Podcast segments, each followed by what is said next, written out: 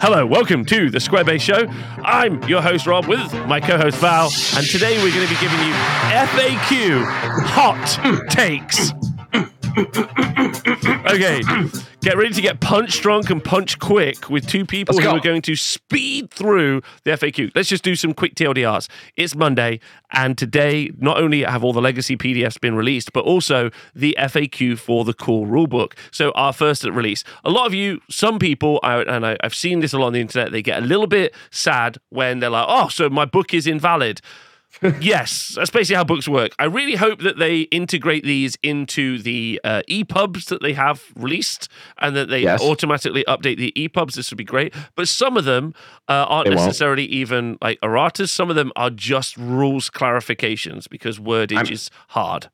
I'm not seeing any errata. So therefore, um, these these are genuine, frequently asked questions. So these are clarifications. So that's great. Sometimes their FAQs are like erratas, in which they change change it in like an, a raw interpretation to what they think it should be.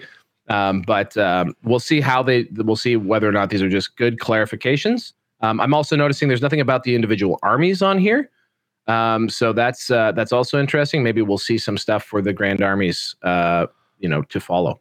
Yeah, and so we haven't even read through these yet. We are. This is literally hot takes, guesses of what they're at, uh, and so.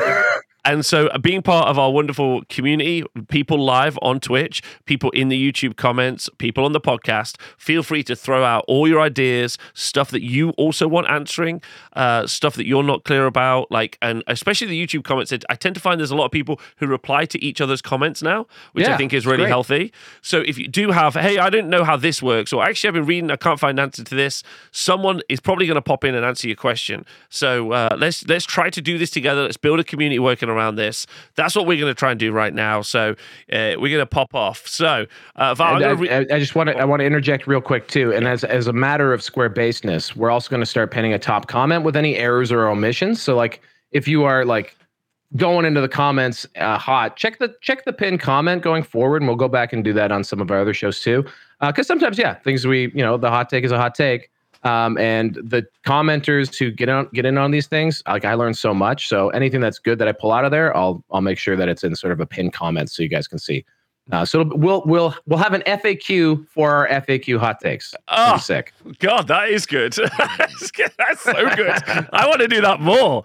Okay, all right. Errata on the errata. Let's go. All right. So, and also, uh, I mean, it's good. Like, let's also talk about support as well. A lot of people saying that Old World wasn't going to or might not get the support. It's just going to be fire and forget. This is a day one, basically, release. Um, Yes. And it's pretty significant. There's four pages. So, if you're an Old World fan or thinking about getting the Old World, I would be very confidently buoyed by the support this game is going to get, um, you know, which is going to be good. All right. So, And yes, and, and in the in the legacy uh, slash renegade PDF article, they also committed to doing this every six months. Uh, at least we think it is because they said bi biannually, but we think they meant semi-annually. Um, so yeah, that's clearly a supported game. So yeah, let's get after it. Exactly. All right, first one. Can a unit arrayed in close order or open order formation be a one model wide? The answer is yes. Okay, That's super good. simple, very easy, simple thing. Do you do you got any thoughts on that?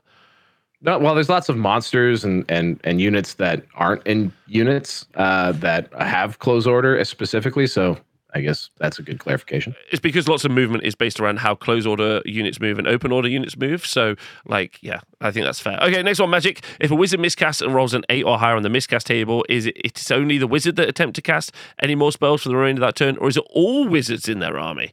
Uh, and the answer is a roll of an eight or higher on the miscast table affects all friendly wizards.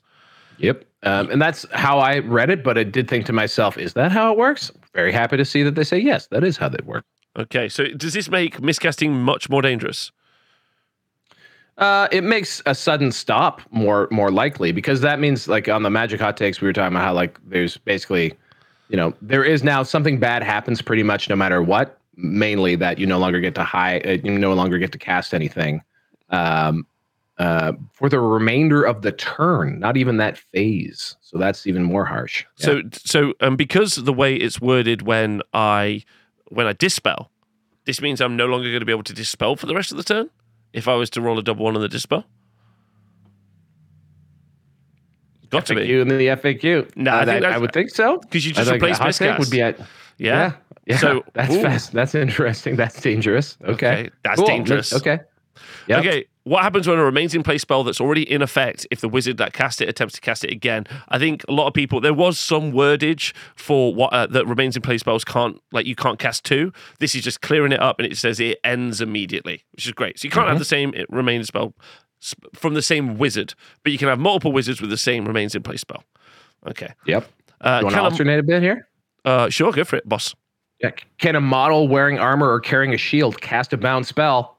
Yes. Nice. Nice. Because normally they can't, apart from the exception of multiple different wizards who can. Yes, of course. and a bound spell is yeah, obvious. Yeah, you often in magical items and things. So yes, that's good.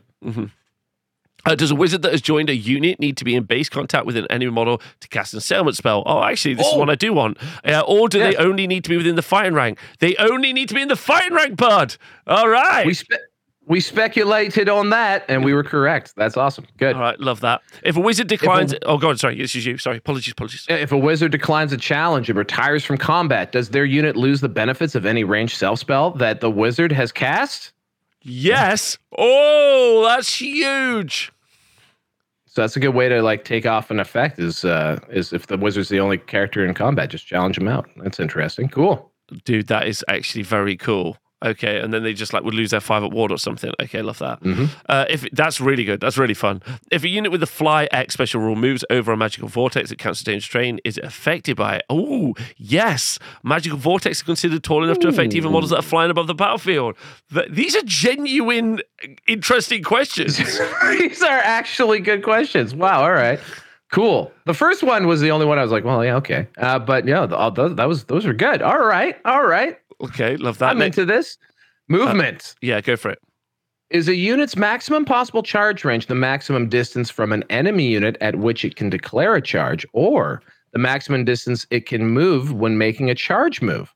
And the answer is it is the maximum distance from an enemy unit at which it can declare a charge. I think that one we knew.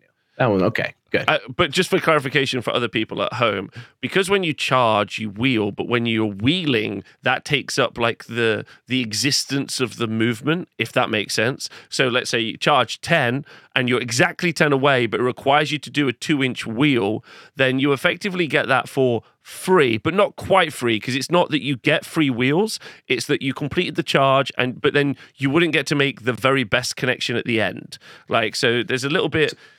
So, yeah, the- the wheel- Yeah, the wheel is at the beginning of the move to maximize contact. And so the way it's phrased is that it cannot make you fail the charge. Mm. Um, so like the where it becomes a little bit int- bit- a little bit dicey is when um, like say someone's to the very extreme edge of your arc. So if you were to go straight, you would miss the unit. Um, that's that's where uh, I hope we maybe get a clarification on that. Um, this is just more like um, uh, yeah, this is just basically the um, the charge range is just like the theoretical max distance a unit can go. Yeah. Uh, on a charge, if you were to roll the six. Yeah, and the and the other movements inside of that are not going to shut down your ability to complete that charge. Um, so then, uh, when a unit performs a maneuver, can its front edge pass through another unit? No. The only exception is when a unit pivots. So that is really good too, because ah, that is a really good clarification. Because um, right now, I think a lot of people were assuming that maneuver also referred to wheels. So if you were in like if you have a bunch of guys together in a line and they're really tight, you can't actually wheel because your unit's going to hit the other one. Yeah. Um, uh, pivot, I guess, refers to like at the end of an open order move is literally when it moves on the spot. Um, so like that's that's very cool. Very, Um, so very that is a good clarification. That is a very good clarification. Love that. Uh, okay, so Oh, when, actually, no. Here we go. When a unit wheels, it is is it acceptable for a rear corner to pass through another unit? Yes, provided the unit does not end its movement on top of another unit or within one inch of an enemy unit. When a unit wheels, those at its rear do not do not really follow a long curving path as it might appear, uh, moving a large block of models on the table. In reality, they would take a more direct route, following the paths of the front rank and resuming their formation behind it. So there you go. They actually they clarify both. So yes, you you are not uh, railroaded because in older games you could like literally like make it so a unit couldn't turn because you put one unit here. Yeah, you'd move block them, um, and uh, so that kind of removes that from the game, which I think is a very good one. I Very agree. good thing to do. Yeah, excellent, excellent. Because that is a feels bad, and some of the some of the single, like an eagle, is a perfect example of something that you could just use to ruin people's lives. Yes. Okay, uh, when a unit redirects a charge, can it charge a unit that lies beyond its maximum possible charge range? Answer: No. Just good clarification. It's fine. Um, Mhm. Next. If a unit that is arrayed in open order wishes to use the fast cavalry special rule to perform a quick turn after marching, can any of the models within that unit move further than twice their movement characteristic? No. As stated on page 124, no model can move further than twice its movement characteristic. However, there are obvious exceptions to this, such as when a marching column marches or when a dice roll determines a unit's movement. I love that. It's like, no, look it up, bitch.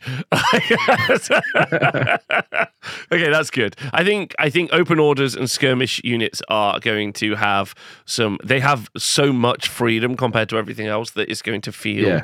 Uh, like like an issue in some cases. Uh, when a unit enters the battlefield reinfor- as reinforcements, is there a limit to how far into the battlefield models can be placed? Yes, the unit is considered to have moved onto the battlefield, therefore, no model can be placed more than twice its movement characteristic from the edge of the battlefield Cool. uh, it uh, the unit enters from. Okay, nice and easy. Uh, that that actually is also a good clarification because you could try to to gain an edge there by you know deploying onto the board in a like a very narrow marching column. you know what I mean? Yeah, Um, so that's good. That does restrain that. That's good. that's good. Shooting. Shooting. Can a model use a can a model use a breath weapon after marching? No. A model cannot shoot during the shooting phase if it marched during the preceding movement phase, and although they work differently to most missile weapons, breath weapons are a type of missile weapon. Okay, cool. So same restrictions, same as same as uh, magic missiles. You can't march and shoot those either. Love both of those two things. Can a unit that is partially on a hill? Oh my god. Can I just say right now that I, I never intend to buy a hill or produce a hill or have a hill at my event? Because immediately someone was like, "Hey, Oh. brother, have you got a hill?" I'm like, "Shut up." Not in deployment zones, at least. Like then, like anyway. But whatever. Everyone apparently wants one hill that they put all of their models on. Uh, can That a unit? such a conversation. Yes. yeah, that, yes. that I loathe. it's uh, such a conversation. Yeah. Can a unit that is partially on a hill shoot in two ranks or draw a line of sight across other units that are not themselves on a hill?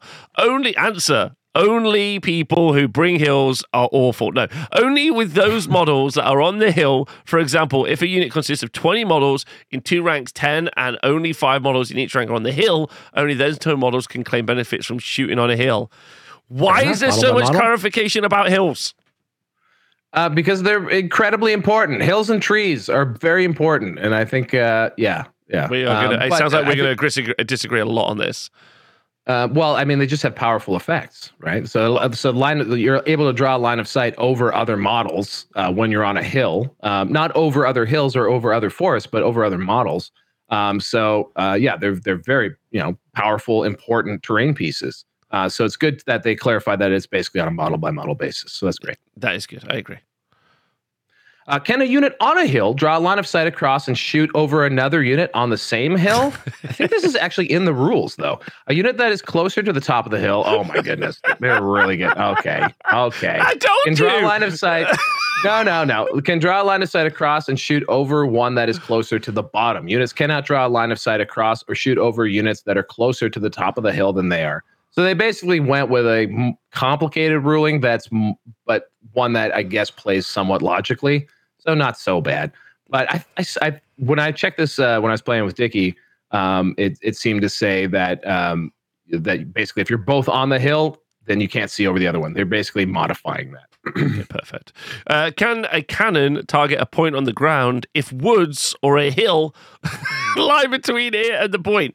No, Nice. a cannot. Uh, a cannon cannot shoot over woods or hills, even if it's on a hill. As I mentioned, However, as I mentioned. however, a stone thrower can be uh, can if it chooses to fire indirectly. Perfect. or anything else that has bombardment. Yeah, that's really good. Can a cannon target a point on the ground if another unit lies between it and that point?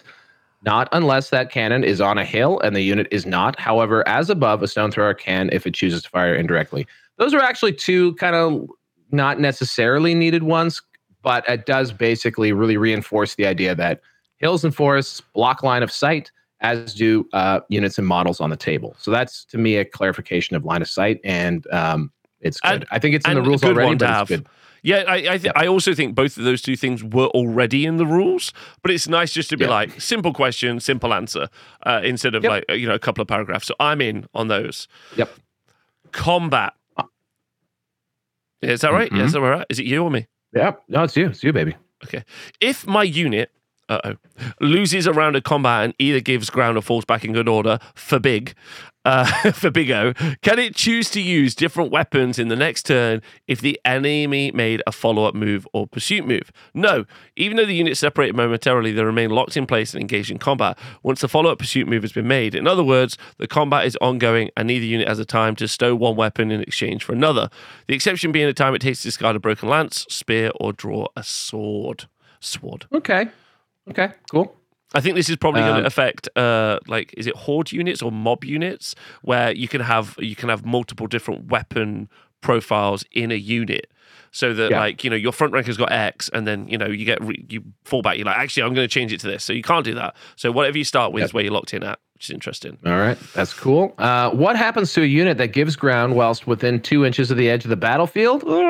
Should any part of a unit cross beyond the edge of the battlefield while it's giving ground, the entire unit is removed from play and counts as having been destroyed. That is a great clarification. Whoa. I actually wondered this when we first learned about uh, Fubigago and uh, and give ground. So that's awesome. You can literally put, you can just literally bully a unit fully off the table. That is great okay. even if they're giving ground. So like that's that's good. So you can you can you can sort of win but also lose. So that's good. It's good. It's good against, especially uh, you know, gunline armies that are going to deploy right near the back of the edge battlefield, like Mhm. line. Yeah, you just That's push good. them off the table. yeah. yeah. get out. Uh, all right. What happens if a unit that cannot give ground due to the presence of another unit, the unit stops immediately as if it were surrounded? That's interesting. I wondered if the units popped through. Uh, that I swear is also in the rules already. But that again, not a bad clarification. Um, uh, what happens if a unit that wishes to make or uh, to whoa whoa? What happens if a unit that wishes to make a pursuit or overrun move cannot move due to the presence of other units? Answer: It may happen that it's simply it's it is simply impossible for a pursuing or overrunning unit to move without it ending up on top of another unit. In such cases, the unit does not move, but is considered to have made a pursuit or overrun move. Okay. All right, cool. All right. That's a bit of a shame, but like it's it's a good answer and the right answer. But I So like my- I like the idea of setting up something so that like my unit intentionally flees, hits a road, like you know, falls, like loses, bumps over my own unit, and then like Mhm. I, you have to like follow up into my other unit, but you can't do that, and that's probably okay. Uh, one thing though that immediately comes to mind would be if you um, are doing a pursuit move and you roll enough to catch them, but you can't physically get to where the unit got to. Are they still destroyed? Yeah, I think I think that's what it's trying to say. I would Okay. absolutely say that because like you can do the pursuit or overrun. So I would say if you've like, I think that's absolutely what it is. Uh, okay, so if a unit completely destroys its enemy, oh wait, is this you? Um, uh, no, that's you. Oh, if a unit completely destroys its enemy in combat and makes an overrun move, can it attempt to reform after moving? Answer: Unless it pursued into a fresh enemy, yes. A unit that overruns makes a normal pursuit move, and since the enemy has already been wiped out, it may attempt to reform as it run down its foe as described. So, running a unit down is super powerful. Like you wipe the unit out, you get a reform at the end. That's super good. And also, this is huge. Uh, I am uh, very certain, and I might get lit up in the comments on this, but I'm very certain that in eighth edition, when I played, if you overran uh, a unit and like, uh, um, uh, like basically, if you charge in, destroy the unit, and you overrun, um, you weren't able to reform after that. So a lot of times you'd be left way out of position. This means that you're not getting punished for doing really well in combat. That is a great, great clear. These are all. This is a lot of bangers here. This is great. They're really good. Um, They're really good. So challenges. If a wizard engaged in a challenge knows and uses an assailment spell that uses a template, uh-oh, are the hits distributed amongst the rear ranks of the enemy unit as described on page 158? Or is it only the other participant in the challenge that is hit? It is only the other participant in the challenge that is hit, is the answer. Ooh. All So right. that's a nice way Bit to a- stop the assailment bomb that's about to happen. Yeah. Cool. Okay. Right. The psychology of warfare. Are units required to make panic tests due to the actions of friendly models? For example, if a wizard miscasts and rolls a 2 to 4 on a miscast cause table, causing a dimensional cascade and inflict sufficient casualties on a friendly unit to cause to panic, must they make a panic test? The answer is yes. That example sounds like to us something that really would cause a panic amongst the ranks. Oh, even a little bit of commentary. Oh, oh, okay. not bad. Yeah, that's Uh, great. Question: Units must make a panic test when a nearby friendly unit with a unit strength of five or more is destroyed. When is unit strength counted from the start of the turn, the start of the phase, or the point at which the unit is destroyed? Mhm. Answer: From the start of the phase during which the unit was destroyed. For example, if a friendly unit with the unit strength of 10 is destroyed by enemy shooting during a single shooting phase, it causes panic in nearby friendly units. Players are not expected to remember the unit strength of every unit from the from turn to turn or phase to phase, but should keep track of unit strength during each phase. Mhm. Okay. That's just a good answer. Good clarity. Mhm. Like, I like that as well. Okay, universal special rules. Right. Can you choose not to roll for the arrival of ambushers during the start of the turn subphase? No. Unless the unit itself Ooh. or the scenario being played as a special rule that changes the way your ambushers arrive, you must roll for the arrival during each of your turns from round two onwards. However, any special rules that affect the arrival of ambushers, which take effect after the start of turn phase but uh, before compulsion move subphase, may be used as normal regardless of the results of the ambushers rule. Okay, that's good. Right. That's just good clarity, right. in my opinion, uh, on Question. when and where. Yeah. If a weapon with the Armor Bane X special rule also has the poisoned attack special great rule, question. what happens? Yeah, yeah, Yeah. this is, and I hope it's what I, the answer is. Uh, uh, ha- also has the poison attack special rule. What happens if I roll a natural six when rolling to hit? Answer: A rule such as Armor Bane X can have no effect if no roll to wound is made. In such cases, you may choose to uh, choose to roll to wound as normal in the hope of improving the weapon's AP characteristic. But if you do, the effect of poison attacks is lost, and you must accept the result of the to roll wound. Okay. All right. So you get a choice here. Have, is there? Have we got abilities that stack on sixes? Is there more like poison is a six? Is there any other sixes? Uh, I'll have to Uh, check. Well, both of these. Uh, Uh, to wound, uh, well, you- no, armor bane is six to wound, right? oh, I see. Oh, I see what the. Oh, I see what the. Um, armor bane the is to wound. here now. Yeah. Yeah. Okay. So it's does your auto does your auto to wound from poison because just for everyone at home, poison automatically wounds on a roll of, of a six to hit. Uh, however, armor bane, which adds to your armor penetration, happens on a roll of a six to wound. So as they've said, what happens is you can either roll the sixth and it's a poison, or you can be like, no, no, no, I'm just going to take that as a normal to hit, and then I'm going to roll to wound and try to get my armor bane instead. That at least gives you. Um, that at least gives you some options, which I think is quite nice. Oh, killing blow is sixes to wound. That's interesting. So that would be like, does killing blow and armor bane stack? I guess is the right question. Uh, Mhm. okay, uh, but that's good. That's good clarity. That's good. So it's uh, in my choice. That's actually really nice. So instead of it just being some arbitrary decision, I get some decision making, which I really like. Mhm. Yep. And it also it dovetails with the like if you don't roll to hit, you don't get poisoned, for example, which is another thing they've had they've gotten the rules. So Yeah. yeah, if, if it's if it's something that triggers on a roll to hit or a roll to wound, you actually have to roll to get that benefit. Yeah. Uh, you you don't just automatically get it if you automatically hit or automatically wound. Cool. That makes sense. Uh, next up is you, I think.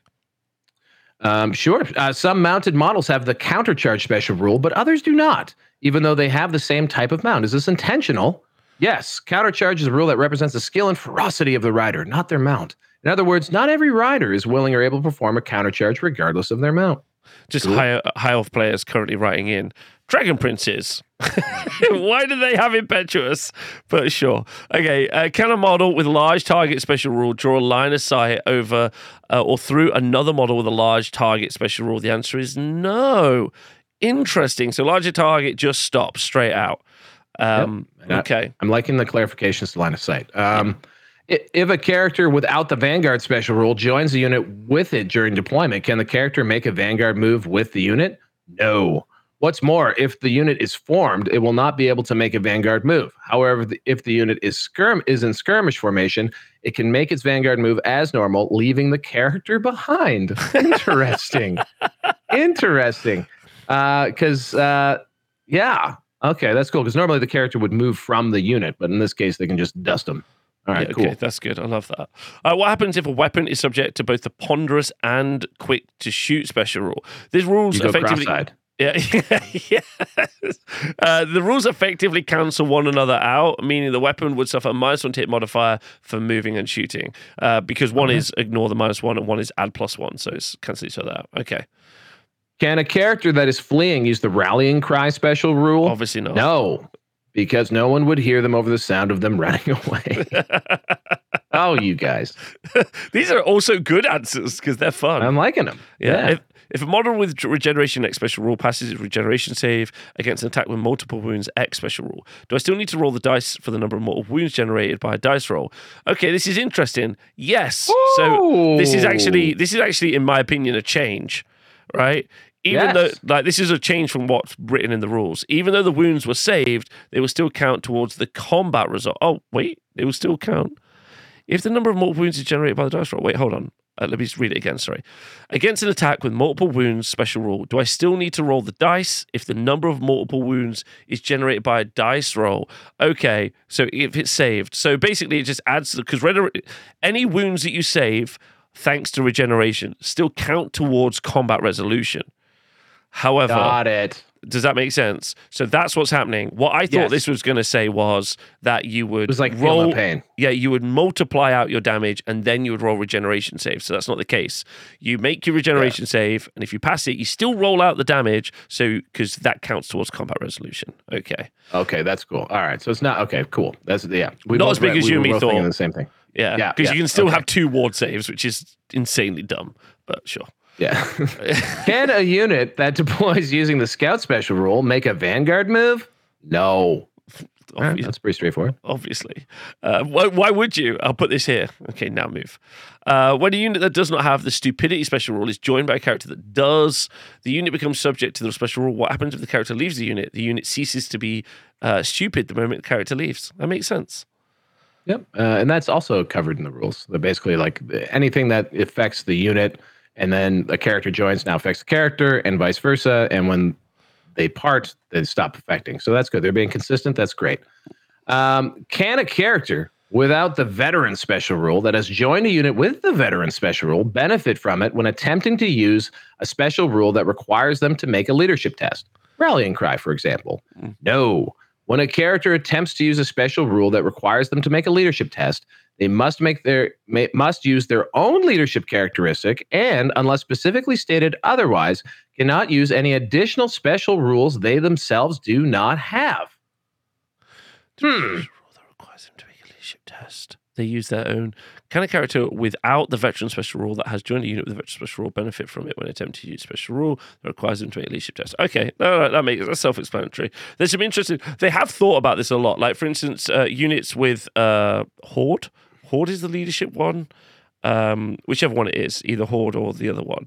Uh, then normally all the characters that can join that unit also no horde's an extra rank the uh va- not vanguard warband warband you get extra Warband, lead- yeah. yeah. yeah extra leadership um normally characters that can join that also have the warband special rule on Mhm. their on their Yeah. like sheet uh which is Yeah. kind of nice okay What what is interesting in this, and again, this is a hot take, so maybe this is something the comments can help me out with. But um, and it might be, it's just that usually you're gonna, in general, my gut would always be you use the best leadership you have available in the unit when you're doing a test.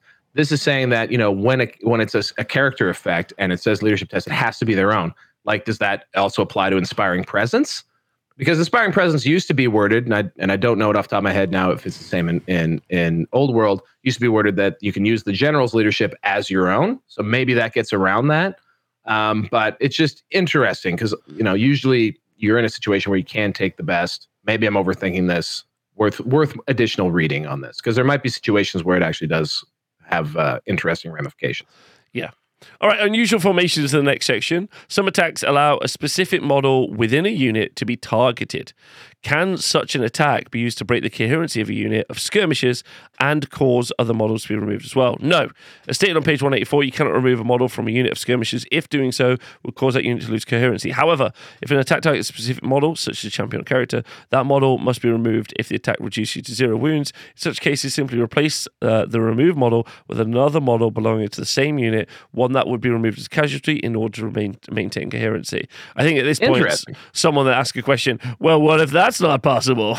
like, is the, is the next question. But what he's basically saying is, no, you can't do that. So just work it out. Okay, fair enough. Also, like normally this would be responded with that they would need to get back into current coherency as soon as they can. It's interesting that they basically abstracted. Like when you like uh when when like uh, the fighting rank includes a musician and a standard bearer, although the the actual model would die, um, someone else comes and picks it up. They're sort of abstracting it by saying they just replace them in the unit. So that's interesting. Um, um, I was expecting them to say just they must move back into co- coherency as soon as they can. So they basically kept it. They basically kept their ruling more consistent in the sense that they can never be out of coherency. Yeah. Um, uh, characters. Uh, when a character takes a chariot as a mount, do they replace one of the crew? No.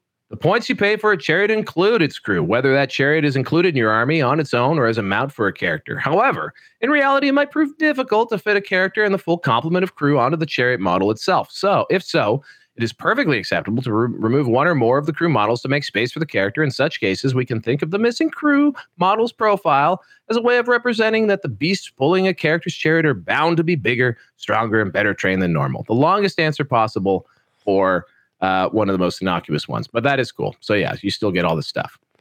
Also, pretty rad that you can like stack up a character on a chariot now and like kit bash it all. That's fun. That's fun. Yeah. Also, I think it's rad that we were willing to consider that. I think you could do that before. It's just like now, now it's like, oh, maybe that actually isn't a dumb idea. Also, Uh, we'll absolutely rad if it is. that there's like a paragraph to just like be like, well, if the model isn't there, then how possibly would you ever do the attacks? like, like there's absolutely no imagination involved.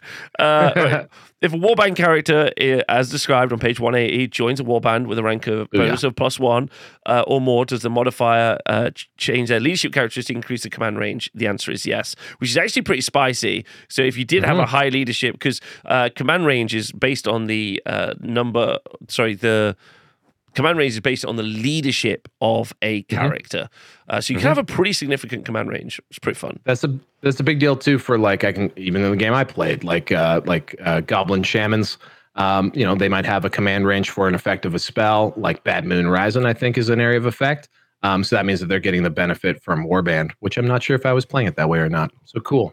That is very cool. Uh, uh, I believe it's me. Cannon question. Cannon do not directly target enemy models. They target a point on the ground. How does this work with targeting lone characters? Can a cannon be fired in such a way as to hit a lone? This is awesome. In a way such sorry.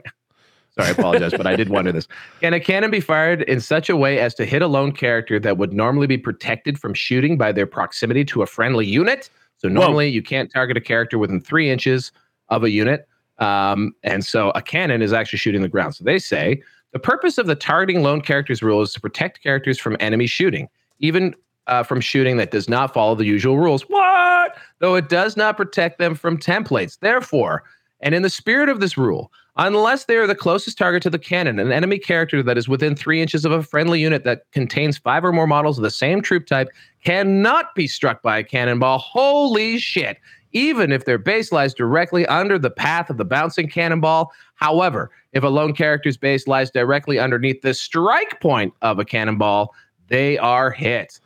Well, that is it. That is really cool because I, I again Lone characters um, are so safe. like way safer um uh, because again i was uh, uh, a night goblin shaman and i was thinking why wouldn't they just be outside of the unit? And dickie said well i could just punk them with a cannon. I was like oh absolutely you could. But nope wrong. You can't punk you can't punk lone characters uh, as long as they are neither the closest uh, and they're within uh, three inches of a friendly unit. You can't punk them with a cannonball. That is big big big This makes absolutely no sense based on every 80s movie I ever saw. Because like you they could shoot a tank at like, you know, like a pigeon in the sky.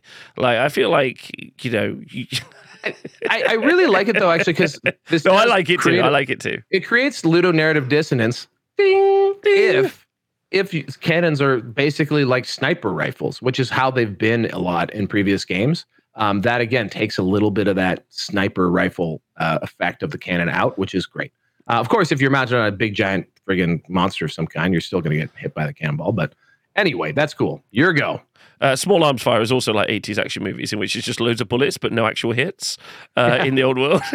That's Right. very true. Question: If a named character is equipped with a mundane weapon, ugh, uh, such as a lance or a cavalry spear, and a magic weapon, can they choose to use the lance or cavalry spear, or must they use a magic weapon? They must use their magic weapon. However, some named characters will carry a backup weapon, which they uh, should. Uh, which they use should their map magic weapon be destroyed because there are ways to destroy magic weapon so that is good Yeah.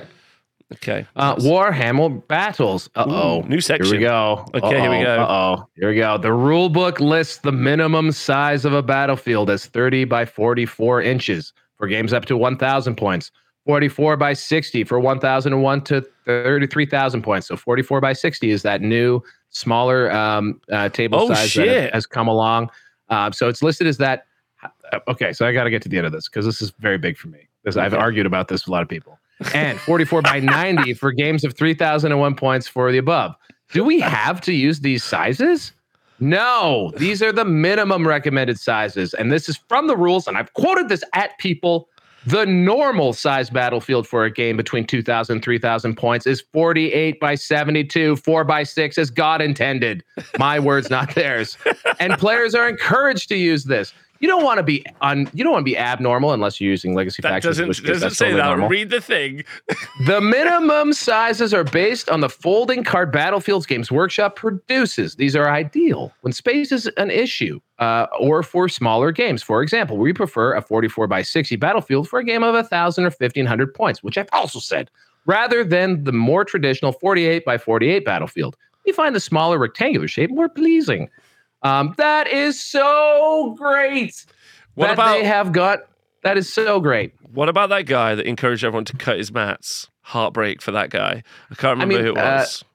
Uh, uh, that that's that's Mikey, and it was just a circumcision joke that no one got, and I was like, "That's awesome." but they cut all uh, their mats, right? A lot of people have cut a lot of mats. There has been a there have been a lot of mats cut, but not here in the Heffel bunker. Uh, I've got four uh, 44, uh, 48 by um, 72s. It might be a thing where TOs do push to push for the other way, but I'm telling you, man, 2,000 points is a lot of models to cram onto uh, to cram onto the 44 by 60. I'm so happy that they went to bat for for four by uh, four by six here. 48 by 72. It, it's sort of enshrining it as I love that they call it the normal way to play. Uh, they still didn't say this is what you should use, uh, but you are encouraged to use this. So, um, you know, that's great. Um, it's, Also, it's not a hard ruling, but it does say that that is what they had in mind when they were doing this. Yeah. I think also worth pointing out that when we do eventually start the stat center for the old world, uh, that um, uh, we probably will be accepting uh, tournaments that use either 48 by 60 or indeed, um, you know, the normal sized, uh, the as God What has intended. become what? that's right. The Lord's table size. Uh, magic items over to you, Mister Rob. Can the wearer of the wizarding hat cast spells whilst wearing armor? Yes. The wearer of the Hey. wizarding hat is not actually a wizard. Their magical powers are granted by the haunted hat, which is not affected by any armor the model may wear. Like, not only are these answers excellent, but they're also like themey. It's pretty good. Oh, Excellent. Guys, the this is great. All right, question: Can the wearer of the wizarding hat also wear a magic helmet, such as a bedazzling helm? Yes, because one. I- hope they have funny here. Yes, because one is an enchanted item and the other is a type of magic armor. But we hope anyone equipping a model in such a way would make the effort to depict it wearing two hats. Put a hat on a hat. Nice. That's a great answer. Right. If, the, Oh. if the scroll of transmogrification is successfully used against a wizard mounted on a ridden monster, a dragon, or example, what happens to the mount? The wizard is transmogrified, but not their mount. In the example given, you would be left with a frog riding a dragon. Ah, okay. Nice. Um, transmogrification. Excellent. Unusual situations. Um, maybe we'll break this up. Um, but Warhammer the Old World is a complex game of maneuver and counter maneuver between tightly formed battle lines of densely packed infantry and cavalry. It is to be expected that unusual situations will arise when units get in one another's way, interfering with movement, shooting, combat, and so forth. Okay, to deal with this, we encourage players to resolve uncertainties in a way that keeps the flame, uh, the game flowing, uh, or to seek the opinion of an impartial third party at an organised event where such a situation could take on great significance. This is the role of an event organizer or the umpires. I love an umpire. And players should always uh, defer to the ruling body of an official, as is right and honourable. Uh, only the most dastardly rapscallion would argue with such an exemplar of the hobby.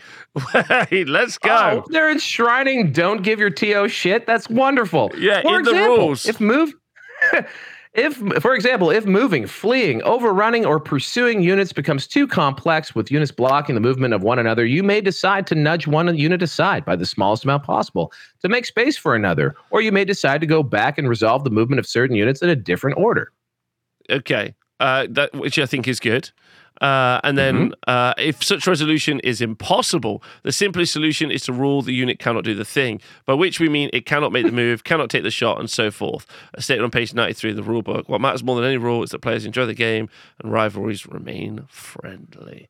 Okay. So the reason why I really like the, these final closing paragraphs is they do they do take the cowardly way out in a couple situations and say, yeah, just just fudge it, figure it out with your opponent. And they're noted they're they're at least acknowledging that sometimes people just want a ruling. And so what they're saying here is, okay, if you guys can't work it out, if you can't nudge something in a way that's mutually agreeable, then you tell the TO, and the TO will find the the agreeable way.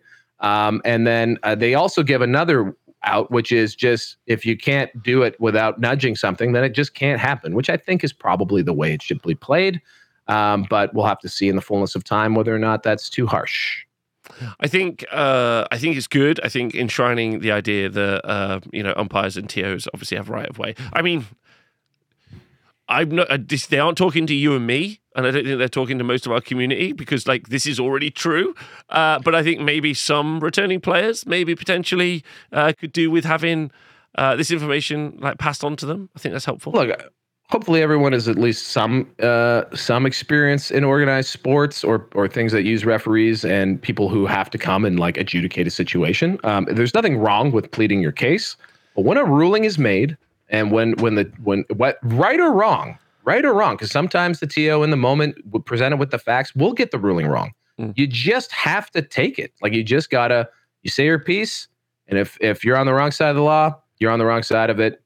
It like TOs are not infallible. They'll get calls wrong, but it, it doesn't work if you don't follow what what the ruling is. So it's just saying there that you must respect whatever the, the final uh, decision is uh, from the TO. And even if they're full of poop and they do the wrong thing, you just got to take it. That's that's the way it is. You can save it for the press conference after, and the league can decide whether or not they fine you.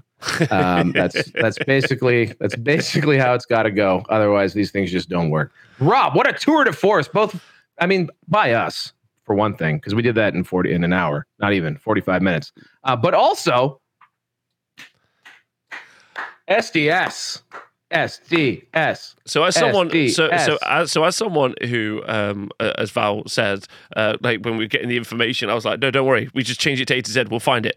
Um, when someone who d- does this religiously and has done this for a long time for for other game systems, um, it's actually quite interesting. There's a significant difference in the way this is written versus Age of Sigmar and 40k. Uh, many of the Age of Sigmar and 40k ones feels like uh, them not wanting to cop to a mistake, uh, and then they write an incredibly complicated question that no one's ever asked uh, to get to give you an answer as an FAQ. Um, what I like about this is I would say that, with the exception of uh, how poison and armor bane works, I don't think there's anything in there that has been overtly not already in the rules, but the clarity on those bits in the rules have been nice. And I do want that. Like I like so I kind of started this show with, oh, you're gonna be mad that your book's out of date. But actually, absolutely not. There's nothing in here which I would say is a change from what the book currently says. Just maybe is worded better or is more specific. There were a handful that, like the Hill one, actually I think does change what it says, um, but very limited. Uh, most of, most of these were genuine clarifications on things that genuinely are helpful to be cla clarified.